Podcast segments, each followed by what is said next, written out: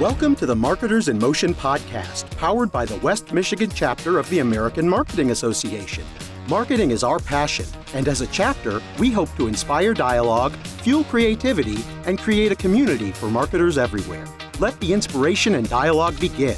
We're online at amawestmichigan.org and active on social media, where you can connect with us on Facebook, Instagram, Twitter, and LinkedIn. The national hub for the American Marketing Association is ama.org, where you can also find a chapter near you. The Marketers in Motion podcast is on iTunes, Stitcher, SoundCloud, and at amawestmichigan.org, where we encourage you not only to subscribe to our podcast, but review, ask questions, get involved, and engage with us. Hello, we're your Marketers in Motion podcast hosts. I'm Josh Janowiak. And I'm Megan Hare. Today's topic more signal, less noise, finding and focusing on the analytics that matter. As the world goes digital, marketers are inundated with data about customer behavior. To avoid being overwhelmed, we need to have extreme clarity on the business outcomes we are seeking and the analytics that will guide them. Today, we'll talk about best practices to achieve clarity on those objectives, how to find and use the right analytics to measure success. First, before we dive in, we want to thank all of our amazing sponsors who support our podcast and our entire AMA West Michigan season. So, first and foremost, thank you to our podcast sponsor, River City Studios. Uh, they offer recording, mixing, and mastering for podcasts, TV, film, radio, musicians, you name it. So, check them out at rivercitystudios.com. We'd also like to thank our annual sponsors. Again, without any of these sponsors, uh, we wouldn't be able to do what we, we do at AMA West Michigan. So, huge shout out to them, to our gold sponsors, MI Biz, our silver sponsors, PageWorks, Bird and Bird Studio, and Red 66 Marketing, and our bronze sponsors, OFA, Grand Valley State University Conference and Event Planning, and K&J's Apparel and Promotions. Well, and as we just kicked off our new fall programming season, we are now kicking off the fourth official season. Fourth. The Marketers in Motion podcast. Congratulations, Megan. Congratulations to you, Josh. It's so crazy. I can't believe we're in the fourth season. I know. Wow. It seems like just yesterday.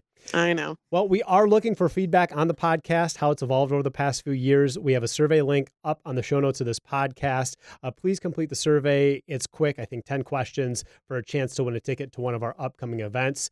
Future AMA members, log on to amawestmichigan.org to join our local West Michigan chapter and make it official. If you're not in West Michigan, visit ama.org or AMA National for information and to find a chapter near you. Free training, certifications, tools, resources, discounts academic journals, job boards, and networking opportunities, all available for only $150 a year or just 41 cents per day. Can't beat that. Let's dive into meeting our guests for today because we've got a lot of great content to talk about. So we're excited to welcome Joel Ombre, owner of Veracity Mine LLC. Now, Joel served in various roles, including market intelligence, strategy, and analytics at Amway Corp for over 26 years. Most recently, he was the lead data analyst in digital analytics within the technology organization. Now, prior to Amway, he served as an intelligence analyst for the U.S. Customs Service. He hails from Michigan and attended the University of Michigan and George Washington University in Washington, D.C. Welcome, Joel. Thank you, Megan. Uh, thank you, Josh. It's great to be with you both. Yeah, we're excited to have you. I will tell you, I love, love, love this topic. Um, I think Joel, when you when you spoke to our group um, a week ago, and you had a, a, poll in the in the chat asking, uh, you know, what does the word data bring up for you? I was one of the ones that said a five with the super happy face uh, because yes. I just yeah I just love this topic, and I think it's really important uh, you know, we're talking about the key concepts in analytics and how to really distill what's important versus what's not, and really pull out that meaning, uh, which I think is still still a struggle for individuals today and for businesses. So, before we kind of dive into how you do that, and you've given you've given some great best practices, do you want to talk a little bit about kind of the current landscape of data and some of the challenges and and why some people kind of just you know, have a little bit more anxiety when they hear the word data? Sure. Yeah. Um, well, I'm glad to hear you're uh, you're a fan, and but but I do think you hit the nail on the head in that it is a, a very important topic, and some people struggle with it. You know, there's I think a variety of comfort levels. there's a variety of skill levels in dealing with data. And part of the reason I conducted the poll right up front was to kind of just get that issue on the table and and take take it on head on. Um, because we really want to understand what are some of the things that might be driving some of our discomfort, some of our struggle, and can we start to get some insight into what's happening and and raise the comfort level a little bit. And so that was really the goal of polling the audience and saying, you know, how are you guys feeling about data? Because uh, I think people appreciate its uh, potential and its importance, um, but it can be hard to work with and hard to interpret. So that was part of the reason for that. Mm-hmm. As far as the current landscape, uh, you know, some of the things we talked about, um, as Josh, you said in the introduction, um, the world is becoming increasingly digitized, and I think business people are inundated with a lot of information, uh, and I think that's only going to get worse. It's not just transactional data that you might see, sales uh, and digital data from things like website visits. Um, you know, increasingly the objects that we interact with, like um, some of our home appliances, that's generating data that goes back to businesses that uh, gives some idea of how that uh, appliance may be operating. So there's just so much data out there that having so much of it to deal with can really be challenging for folks. Um, as we've talked about uh, last week, uh, sometimes that data is not the best quality or we're not sure uh, how reliable it is. And that is, I think, a, a, big thing to wrestle with because it uh, can undermine confidence. And the, the key thing is with all of these challenges, they're designed to help us make decisions to lower risk and to find opportunities. Those decisions are going to happen anyway, whether we have data or not. So, one of the reasons I like to talk on this topic is businesses have to make these decisions anyway. It's important to have the best data that we can to help make those decisions because you know you have to plan you have to drive your business forward you might as well do it with the best data possible. The issue basically is not going away. Mm-hmm. Yeah, absolutely. And there's, uh, I think you hit the, the nail on the head there too. Like right now, the da- data isn't a problem in terms of getting it. We have probably too much data. Um, you know, it's again finding the right things, uh, making sure that your governance issues are in place. Um, you also talked about data not being reality. Can you kind of explain that a little bit? Sure, sure. Um, and this was something that um, an old boss told me once, and I think it's a really important concept to understand in that the, the data is a representation of reality. It's not reality itself. And because of that, it is subject to you know the weaknesses that uh, our systems to collect it may have. So sometimes if, for example, um, you want to understand uh, website traffic or something like that, but there's a technological glitch and you may not be seeing um, all of the visitors that you're seeing, you still get a number and you still may think that that's what's happening, but it doesn't necessarily reflect uh, what's truly happening. So um, the analogy that I used in the presentation is uh, maps, which I'm a big fan of maps because those are representations of reality. And if you think back to many hundreds of years ago, you know, we had poor means of collecting this information and displaying it, and maps reflected that. As we get into more sophisticated ways to collect information about the world around us, our maps, you know, became better and better. And now, as we all know, in our phones, we have extremely detailed information about the world around us, and we use it to guide, you know, to guide us when we drive down the street, turn by turn from one point to another. So the data that we have in our businesses are a representation of a certain kind of behavior. Um, maybe it's web traffic, maybe it's feedback from consumers through a survey, uh, maybe it's customer service information that we get from uh, our customer service representatives about what people are calling in about. Um, that is kind of a, a, window into behavior and attitudes of consumers, um, but it is a representation of that uh, that reality. It's not the reality itself. So I I will chime in and I will say I was a little bit at the opposite end of the number spectrum for you, Joel. So you've kind of mm-hmm. got both audiences with Megan and I here today, and I'm excited about data, but it's a little newer to me. And a lot of my uh, past experience, I've kind of been like a, a one man marketing show where I'm doing a little bit of everything. And data was kind of always one of those things that was on the side as I had time for it, which I know that needs to change. That's a priority. So I guess my question for somebody from my perspective, or for smaller nonprofit organizations, they may just be one person shows. If you really want to start getting into data, because there is so much of it, and I know you talked a little bit about vanity metrics and what you should be measuring and, and what's you know not important. Where do you start? And if you if you want to etch it into your week and say, okay, I need X amount of hours that I really want to spend on data, where should we start with that and how much time should we be spending on that? Yeah that's a great question. Uh, and i think it's important to understand the perspective of where people sit and where i have worked is mainly in large organizations and i was fortunate in that regard in that you know there were um, uh, a lot of specialization in the work. So some of the issues that i talk about with data quality i wasn't necessarily involved in um, fixing that. But you know, in smaller organizations where you wear many hats, I think that that can be a, a real challenge. But to answer your question directly, this speaks to another part of the conversation we had last week, in that I think it's very important to understand um, what I what I call the organizing principle in the presentation about your business. And you could use framework, but it's basically what is the thing that um, really almost diagrams out the value proposition of your business?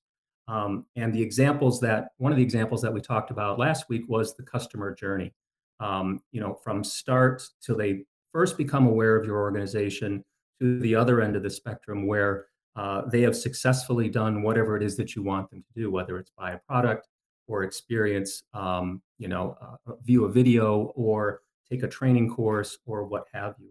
So, really honing in on that critical framework to me is a good place to start because your metrics will uh, will come from that. So, if, for example, um, acquisition is a challenge for your business, um, that front end might be a metric that you start with, that you focus with. So you've got that frame, you've got that that idea then to me it's a discussion with your leadership on what where are the pain points in that frame? Um, like i said if acquisition is an issue then then maybe that's where you focus your time. Um, if you have a lot of traffic and acquisition is not the problem but conversion you know you, you get a lot of folks in but they don't necessarily make it all the way to converting whether it's like i said watching a video or taking a training course. Um, that may be where your your focus is. So i would say your first step is really understanding the frame of your organization the organizing principle um, and then you can uh, start to think about what metrics should i be watching uh, after that's been defined. And i've talked to my leadership about where in that uh, frame uh, we we think our focus should be. Awesome. Thank you yeah, I love that you bring up the customer journey too, um, because that can be somewhat of a ambiguous concept. And you know, how do we really use that? And I think this, in terms of data, is really important to say. Look at the areas within the customer journey and determine what metrics are going to be the most effective in each stage of that journey, and then align those with your business uh, goals and objectives to meet those. So I like that kind of mapping mentality that you have there.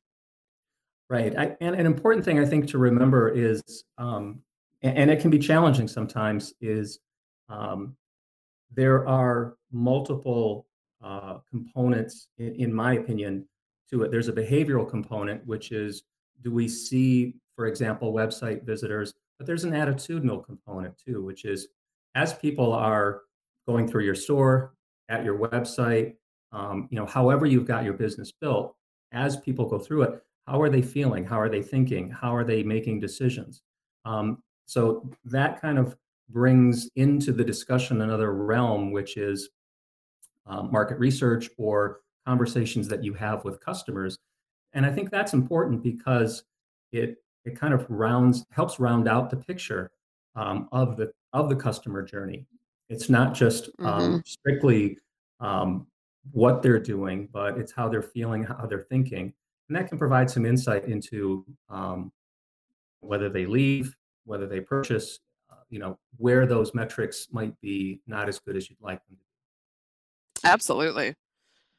Well, let's. Um, so you you mentioned some common pitfalls, which I'm sure will will come out as we chat. But you kind of had a two main buckets that you talked about in your presentation, which was essentially the objectives and then the context uh, of data. So let's start with the objectives. What do we really need to do to set a strong foundation? Um, and let's look at this in the the picture of like a campaign, so a marketing campaign. What do we need to do to make sure that we really are measuring the right things? Right. Well, I think the important thing to start with, and this is something that I think I might have mentioned in the conversation we had last week, but um, I don't think perhaps I gave it as much attention as uh, I should have, in that the conversation with the objectives, in my view, is a reflection of the importance of having the analytics folks involved with the team, with the business folks, because the more the analytics team understands the business, the better that they will be able to help the business team come up with good objectives. Now, Josh, to your earlier comment, you know, maybe this is a small organization and they don't necessarily have uh, dedicated analytics teams and people are wearing multiple hats. Um, so it might not apply as as readily in a small organization. But um, the important thing I think is a very close relationship. If you do have people who are specialized in analytics and people uh, like the marketers or sales, um, that, that they work together to come up with these objectives. So that to me is kind of the first step. Um, as we talked about in the uh, discussion last week, there's really three questions that we're talking about here. The first one is what are you trying to do? Think in terms of a business outcome. The business was a certain way, and then you did this thing, and now the business is different in some way, whether it's a sales increase, whether it's a traffic change, whether it's um, the belief about your brand. Um, you know, there there was a before and there was an after based on your intervention. So, what are you trying to do? How are you trying to do it? what is the intervention that you're doing in the instance that you just described megan uh, a campaign mm-hmm. we're putting something out there like advertising um, and then how do you know that you're getting results which is more in line with the analytics portion but as i mentioned uh, last week i consider them like a three-legged stool i really consider them inseparable because um, they are really interwoven and understanding how you interpret the results really depends on how you are trying to do it. And that helps bring clarity to your objectives. You can say in your objectives, we are launching an advertising campaign to increase sales 10%, and the advertising campaign is going to consist of email to existing customers and digital ads to new customers. You've you've gotten into the how in a way that's very specific and really helps understand what kind of metrics you're going to need to answer that third question. How do you know you're getting results? Mm-hmm. Yeah, and I love too that you mentioned. Um, I wrote this down. The objective determines the signal versus the noise, which is the the title of your presentation. But the signal being the meaning, right? The meaningful data versus just every piece of data that you can get. Correct. Yes, that's exactly right. Um, and the more specific your objective is, the easier I, I believe it is to hone in on that signal. That doesn't mean the other metrics aren't important in some context um, it's just if you've got to make choices for what you uh, communicate uh, to, you know, about a campaign in terms of whether it's successful or not, those other metrics um, I think you can have in your back pocket. They're not necessarily relevant to that question of are we getting the results that we expected to get. Now, I've got a quick question before we kind of continue on and, and talk about, and, and I love too that you have for the objectives, you have an acronym, and then you gave a specific example of a campaign. So I'd like to walk through that and have you um, tell us that in an audible story. But before we do, I'm trying to grasp in my mind. I'm thinking about going out and how I've uh, collected some of these these analytics in the past. And again, since I'm a little more on the uh, intermediate side of analytics. Are we talking specifically? What what tools are we using for this? I'm I'm assuming we're talking Google Analytics and we're looking at all of this stuff on our website where we can do conversions and goals and we can drill down to you know where people are coming from. Is that the main tool that when we talk about analytics, you guys are, are referring to here, or does it really just depend on the organization? Because I'm sure that some of the big enterprise organizations have really robust tools. Well, yeah, the the tool that you um, that you use kind of depends on what data set that you're talking about. So I, I gave the example earlier of digital information, and that could be Google Analytics, that could be Adobe. There's a variety of, of uh, companies out there that that provide that.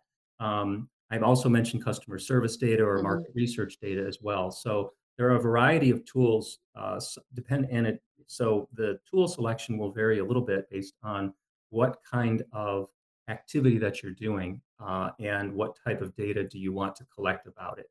Um, gotcha. Like so, so my experience is more in the digital area. Um, so it's that it's that click data, it's that web data. Mm-hmm. I have had some experience with customer service and market research as well.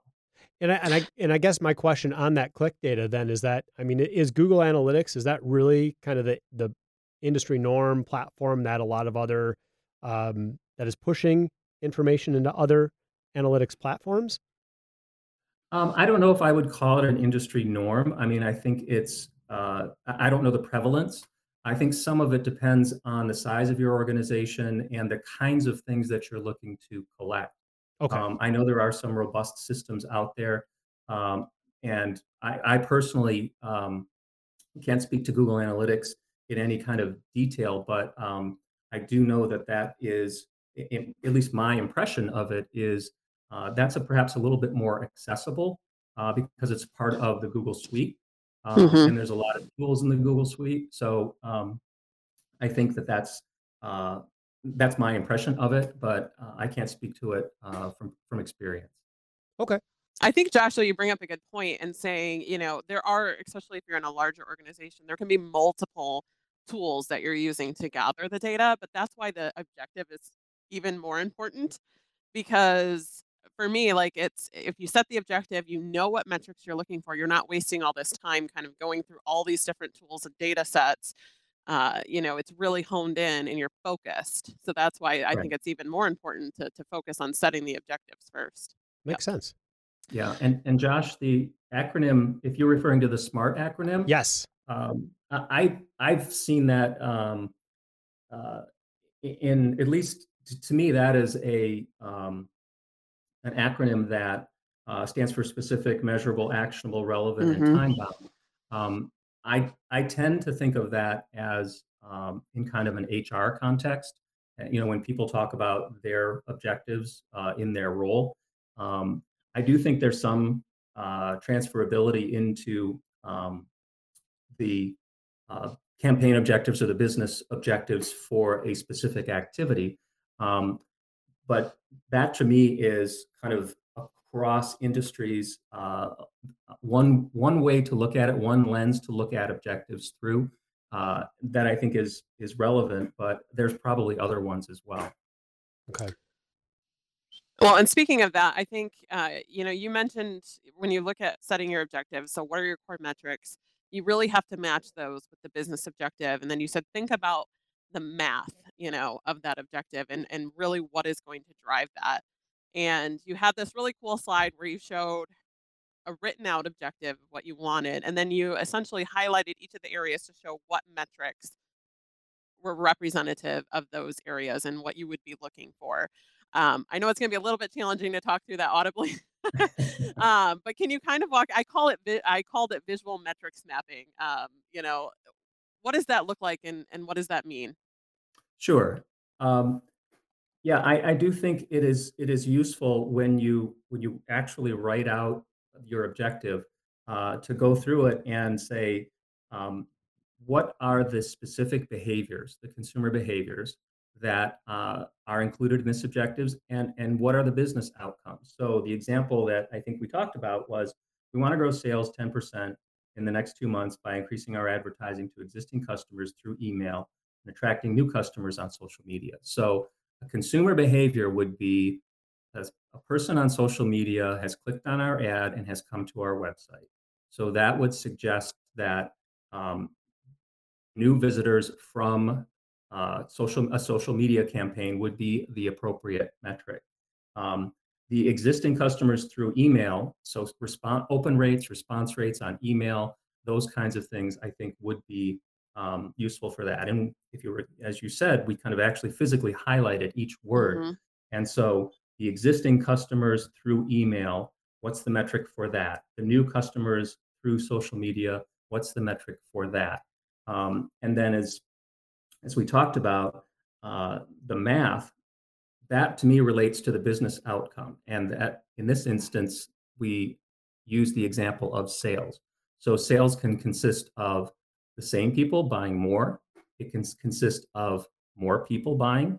Um, so if you think about the, the, the math associated with that, uh, a metric like order size might be relevant. So if you're design your campaign to try and get more folks to buy, you might look at the number of orders. If you design your campaign mainly to get people to buy a larger basket size or a large order size, that might be the appropriate metric for it. So you might need to kind of you can highlight sales. I mean, going using that visual that we talked about, you can highlight sales, but there's a little bit more complexity behind that compared to some of the other uh, things that we highlighted in that example. Mm-hmm. Yeah, and maybe Josh, uh, we can find that slide and put it up in the the show notes because I just thought it was a really simplistic way to understand your objective and exactly what metrics are contributing to that objective and which ones you need. And I think, you know, whether you're new to data or even seasoned in data, it's just a nice way to lay it out and a great way to kind of talk to your stakeholders too and say, this is exactly what we were trying to do. Here's how these all played in these different components. Yeah, and I think um, I, I, like I like the word simple perhaps a little bit better than simplistic. Uh, mm-hmm. I, I, think especially if you're in a complex organization, uh, there's a really high value placed on simple. The ability to mm-hmm. take complex subjects and display them in a way that's simple but but not necessarily simplistic, uh, I think is quite valuable, and, mm-hmm. and that's something that uh, I hope that you know this kind of approach uh, illustrates for people. Yeah, and we can definitely. I know the graphic you're talking about because it, it made a lot of sense to me too. Uh, especially you had the slide and then then you kind of mapped out in color form how the colors corresponded to um, to the different analytics that you'd be looking for and how you match those up. So we'll get a we'll get a copy of that. We'll put that in the show notes for the podcast so people can check that out. So let's talk a little bit then about uh, the context and interpretation of, of the data because that is fascinating as well for example, COVID. I mean, that's changed everything for the last couple years. So no matter who you were, uh, chances are that your industry was disrupted in some way somehow, which of course, uh, you know, could could make all of your data different than it's been over the last 10 years. So mm-hmm. let's talk a little bit about the context and interpretation and and how the context can really impact the data and trends.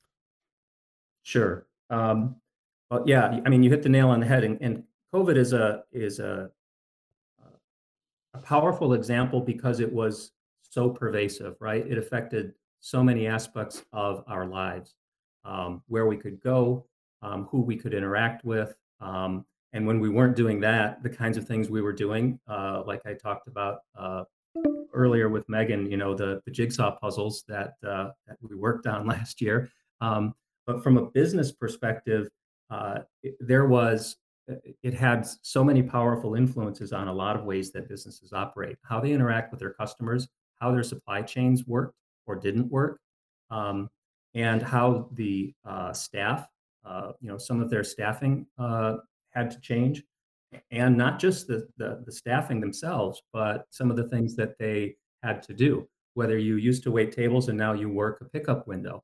Um, so to me, it's a good example of the potential power for context but it's a bit, hopefully, of a rare type of event. Um, the other context in relatively normal times that I think we need to think about um, when you do a, a, business activity, some of the environmental factors or contextual factors around it have to do with things like time. Have you done this before? Um, what did what were the results that you got the last time that you did this? Um, geography. Um, if you have a, uh, a campaign and you're promoting a certain kind of product, are you seeing different results in different parts of your market, whether it's different states or different cities or, or those types of things? Uh, your product lines, if your promotion is spanning multiple product lines, um, are some uh, seemingly more, you know, getting more response than others. Um, things like competition and marketing support. If you launch a campaign at the same time that your competitors are doing something uh, that is significant for them, and they're taking a little bit of the oxygen out of the market, does that affect, you know, uh, the success of what you're doing? Um, and marketing activities, you know, are you supporting this the way that you typically support something of that size? So it sets up what I characterize as um, the insights paradox, which is the interpretation of the metrics, the interpretation of the data, in some ways is really enhanced by things that are outside of the metrics. Um, you don't, you know, you see the metrics and and you understand that, you know, this went up 10% or this went down 10% or this changed in this way.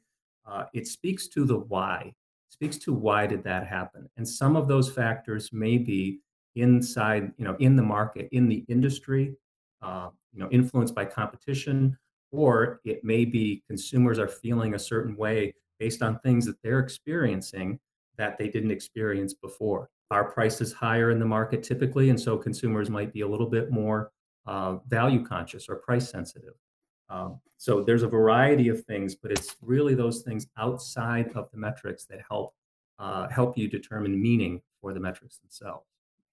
Yeah, I loved that line, Joel, because I think sometimes we can get data tunnel vision and we just focus on what's in front of us and the numbers and what those mean. But, you know, really, as you said, stepping outside of the box to not only look at the context, but are there also trends that are happening you know, within multiple times that you're running or have multiple sets of data um, for different campaigns and things like that, and seeing what is actually happening.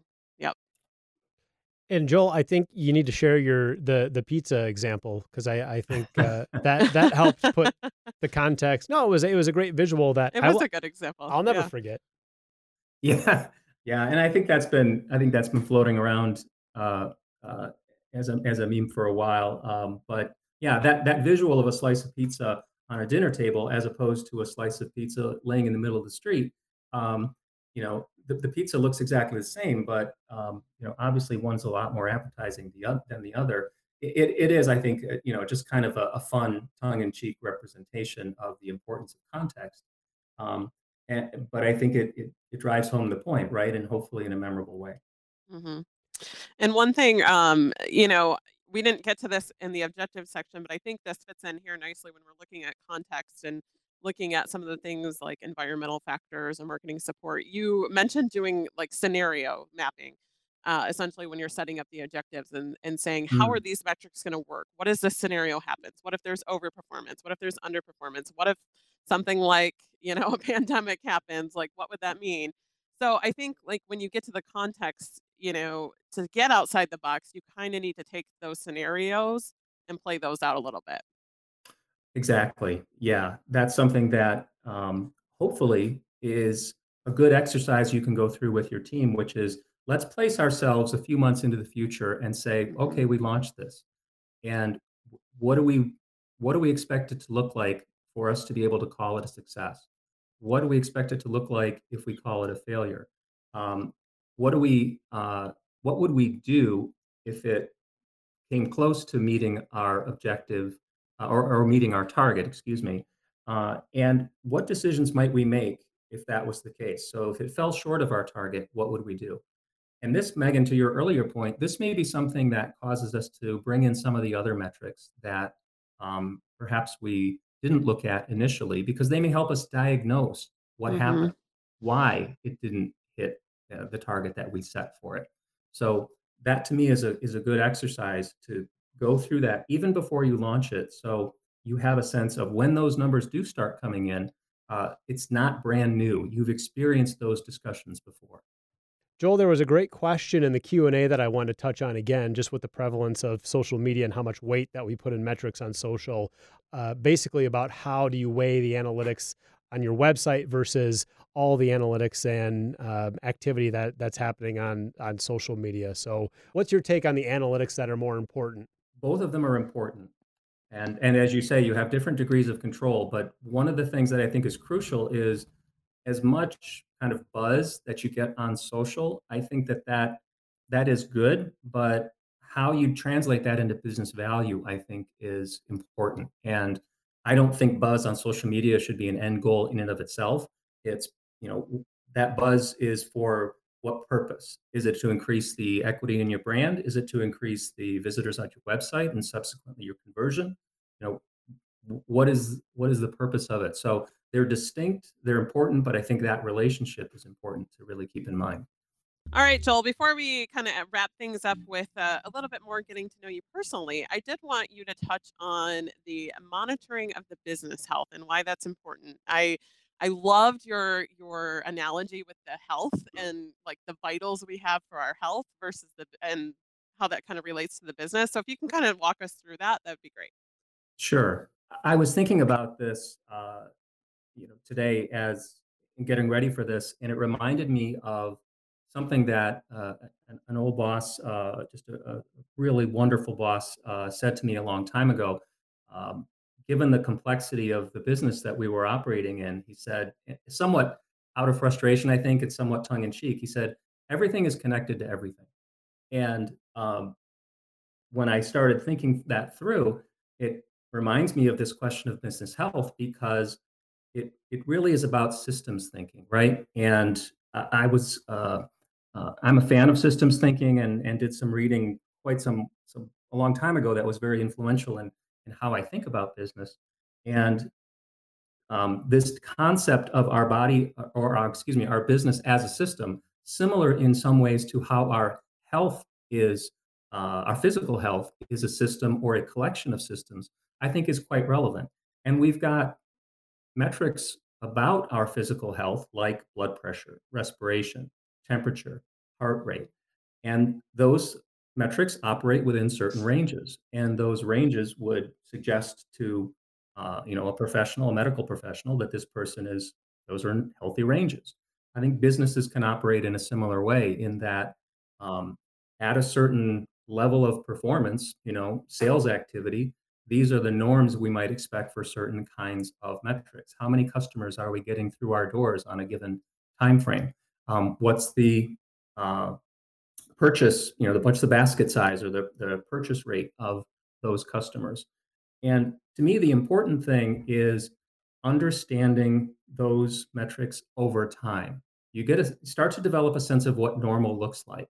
So in the medical analogy, you know, physicians understand this because there's been lots of studies and they can watch someone's metrics and make sure that they're within those norms that those studies have validated. In, in business, once you are watching certain kinds of metrics that you associate with the healthy performance of your business, you start to get a sense, in my opinion, of what normal looks like. So when something might look out of out of whack or out of the norm, um, you can perhaps start to ask questions and take a deeper dive and start to say, is there an issue in our business? Uh, is this a warning signal uh, that the health of our business might be uh, starting to trend in an area that we're not happy with? So that's why I think that analogy is relevant. And that's why I think monitoring business health is so important, is it can provide you some early warnings to things you might want to do proactively rather than waiting until you know some of the higher level performance metrics like sales uh, are in decline and then you're in kind of a reactive mode i love that you can you can triage right the kind of immediate sure. things and then maybe do prescriptions for long-term adjustments to the things that you need to fix. I love that. I just had to, you know, throw that healthcare analogy in there too. All right. Well, let's uh, transition into kind of what we call our ending with why, Joel. This is our, our way to to get to know you and what makes you tick. What is your why? Mm, yes. Um, well, it's interesting you ask that because um, I worked with uh, a, a, former coworker and friend who I don't know if I can plug him. If you guys are cool with that, plug him. Absolutely, do plug it. him. Uh, but um, yeah, his name is Joel Van Kuiken, uh, and you know he's another Joel, so I have a mm-hmm. natural affinity for him. Um, but Joel Van Kuiken, and he has an, an organization called C Context LLC, and we talked about why statement. He's a fan of Simon Sinek and mm-hmm. uh, knowing your why, and uh, he worked with me and developed a why statement. Uh, and it's to rally people around their shared positive values so that they work together to provide meaningful social good. And that's a thing that motivates me, and that has uh, served as kind of a guide for where I intend to kind of move in my next chapter after kind of retiring from uh, the corporate world. Uh, I'm looking to do more social good. I'm looking to work with nonprofits, and I'm looking to um, focus on uh, those types of issues that I think help uh, our society on more of a systemic basis. So that's my why. And I think the second question you you may have already answered, but maybe you could expand upon it, or maybe it's a totally different answer. But who or what inspires you? Yeah, that's that's a really uh, good question, and uh, I think the short answer is when I see people really living up to their potential, trying to better themselves, especially if they're overcoming a challenge to do it. Um, and the perhaps the most recent example, just uh, in August, we saw the Paralympics from Tokyo, and I don't know mm-hmm. if you mm-hmm. guys saw any of that, but yeah, I was inspired. I mean, those athletes are incredible. Um, the things that they've overcome and the high levels of performance that they're achieving, just given some of the, the physical difficulties that they're uh, that they have, um, I find inspirational. So um, I think that uh, that tells me that whatever obstacles I'm facing, I'm I'm probably capable of overcoming them if I just work. I love that. All right, well, transitioning something a little bit different here. Uh, couple ways we can ask this. So, are you currently reading anything or listening to any podcast that you're loving? If not, tell us about your all-time favorite book or podcast. Sure. Um, I'm currently reading something called a book called The Deficit Myth by hmm. Stephanie Kelton, and um, it is about something called modern monetary theory. So I'm sorry, I don't mean to put everybody to sleep. Um, it, it, it's kind of an homage to my political science roots, um, but I, I, think it's an interesting book. I think the, one of the more relevant or impactful books that perhaps has some business application that I read is called Atomic Habits by James Clear. Great oh, book. good one. Yep. Yeah. Yeah. I really love that that book, and I think it has applications in your personal life, in your business life, uh, and I think it's just it's really powerful. Uh, my favorite podcast is called The Knowledge Project uh, mm. with with Shane Parrish, and I highly recommend it to anyone. And I have no connection with them, so um, you know, not, I'm not getting a kickback or anything. um, and the thing I like about it is Shane Parrish has a series of guests on his podcast with expertise in given areas. And the premise of the podcast is um, some of the toughest problems we have, people are out there figuring them out.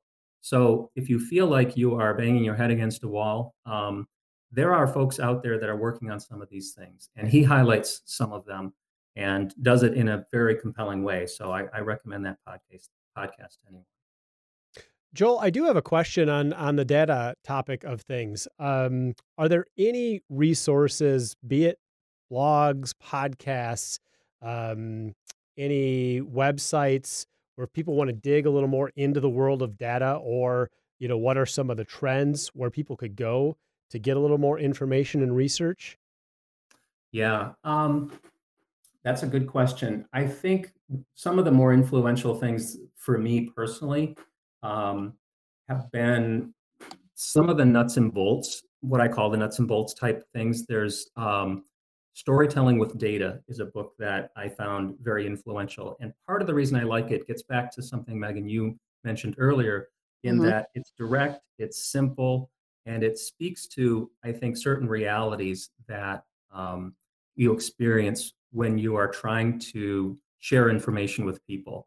And things like you have to make it so simple that it involves something called precognition. It is understandable without thinking about it. If someone has to really devote a lot of mental energy to figure out your visual, you've made it too complex. So that's kind of on the nuts and bolts side.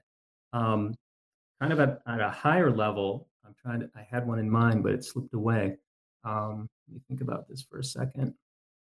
Oh, um, the signal and the noise. In fact, um, my presentation title is a riff off that, and it comes from a gentleman named Nate Silver, um, who I believe was a statistician for the Obama campaign in 2008.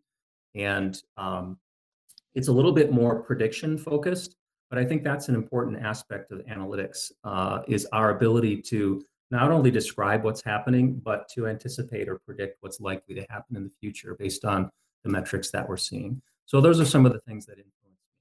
Interesting. Yeah, and we'll definitely add. I I, re- I wrote all those down. We'll put those in the show notes for the podcast. So if anybody wants to come back and and link to those, um, we'll we'll do that as well. And then uh, last question here, based on what you've learned throughout your career, what is the one piece of advice that you would offer to others? Yeah. Um, can I cheat a little bit? Can I give sure. two pieces of advice? Sure. Yeah. okay. Because because to me, one is for the, the, the business consumer of analytics, and one is for the analyst, um, you know, the provider of analytics. Mm-hmm. And so for the analyst, to me, uh, uh, the advice I would ha- give is to seek out roles that force you to experience your client's perspective. Mm. Um, so, you know, I've worked in the analytics space in, in various organizations for you know for a long time. One of the more powerful experiences was um, working in, a, in this was a temporary uh, assignment, but working in a, in a, part of the organization where I was actually the consumer, not the provider. And it just changed my perspective. And I think it made me a better analyst, you know, when I went back to, to providing that information. So um, that to me, it really drives home uh, the importance of knowing your customer, right? That's marketing 101. Um, if you can see things from your client's perspective, it, it just really can powerfully change how you do your work. As far as the, the marketing perspective, uh, the one piece of advice I would give is um, for those that have uh, analytics teams that they work with, um, you know, involve them early and help them feel like they're part of the team.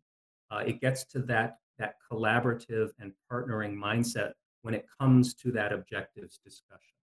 Um, so I think to the point you mentioned earlier, Josh, um, a- analytics can be set off to the side, even in large organizations with specialized um, roles, but um, it, it, doesn't have to be. And from the marketing perspective, and I think I think it's definitely that way in many organizations that analytics has a seat at the table. Um, I would just emphasize, or I would stress to foster that collaboration as much as possible. Excellent both excellent pieces of advice. I particularly yeah. I wrote that I wrote that quote down. I love the one about experiencing your customer's perspective. Spoke to the the marketer's heart over here. I love it. Thank you. well, thank you so much, Joel, for joining us today. This was a really great chat. Um, lots of really great information here. Uh, we always ask if our listeners have additional questions. Are you on like LinkedIn, social media? Where can they where can they contact you if they yeah, if they want um, to? I, I, am on LinkedIn, and they can contact me uh, through that uh, through that messenger service, or they can contact me at my email, jtombre at gmail.com. Um, you know, either way is fine. Uh, I'm happy to uh, field whatever questions or, or, comments. Do you have any fun? Uh, is your Twitter handle like Bad Hombre or something like that? no, um, no, it's not, it's not. But uh, when I joined the military many, many, many years ago, um, my drill sergeant uh, liked my name. Uh, oh, I, I can imagine. that is that is not a good thing. what are some of the want to attract the drill sergeant's attention? What were some of the contexts in which he used it? it well, pretty much what you said. You know, like, you know, are you a bad hombre? And, gotcha, um, gotcha. You know, you're not you're you're kind of doomed no matter how you answer that question or if you answer that. Did you say sir? Yes, sir. No, I don't remember what I said, but he said, "Why don't you get on the ground, hombre, and give me some push-ups?" uh-huh. that's awesome. Uh, so, I think uh, he wanted to find out, you know, if I was a tough hombre or uh-huh. how much I could push the earth. Uh, yep, yep, yep. Wonderful. Well, thanks again. We really enjoyed chatting with you. And uh, thanks for being our first guest as we kick off our fourth season of Marketers in Motion. Yeah. Thank congrats. you. It was my pleasure. Please take our podcast survey, give your feedback on how we're doing. What topics do you love? What would you like to hear more about? What would you like to hear less of? The survey link will be posted on the show notes of this podcast, and you'll have a chance to win a ticket to one of our upcoming events. Don't forget, we always welcome your feedback anytime. Just shoot us an email podcast at amawestmichigan.org. If you're not yet an AMA member, what are you waiting for? For just $150 a year, you get access to free training, certifications, tools, resources, discounts, academic journals, job boards, and unparalleled networking opportunities. Just log on to amawestmichigan.org to join our local West Michigan chapter. If you're not in West Michigan, visit ama.org for AMA national information and to find a chapter near you. We're online at amawestmichigan.org and active on social media, where you can connect with us on Facebook, Instagram, Twitter, and LinkedIn. The national hub for the American Marketing Association is ama.org, where you can also find a chapter near you. The Marketers in Motion podcast is on iTunes, Stitcher, SoundCloud, and at amawestmichigan.org, where we encourage you not only to subscribe and share our podcast, but review, ask questions, get involved, and engage with us. Don't forget important links, content, and resources will be included in the show notes for this podcast. Thanks for listening to the Marketers in Motion podcast, powered by the West Michigan chapter of the American Marketing Association. What will you do with the information you learned today? Be inspired, be creative, be bold. Set your marketing in motion.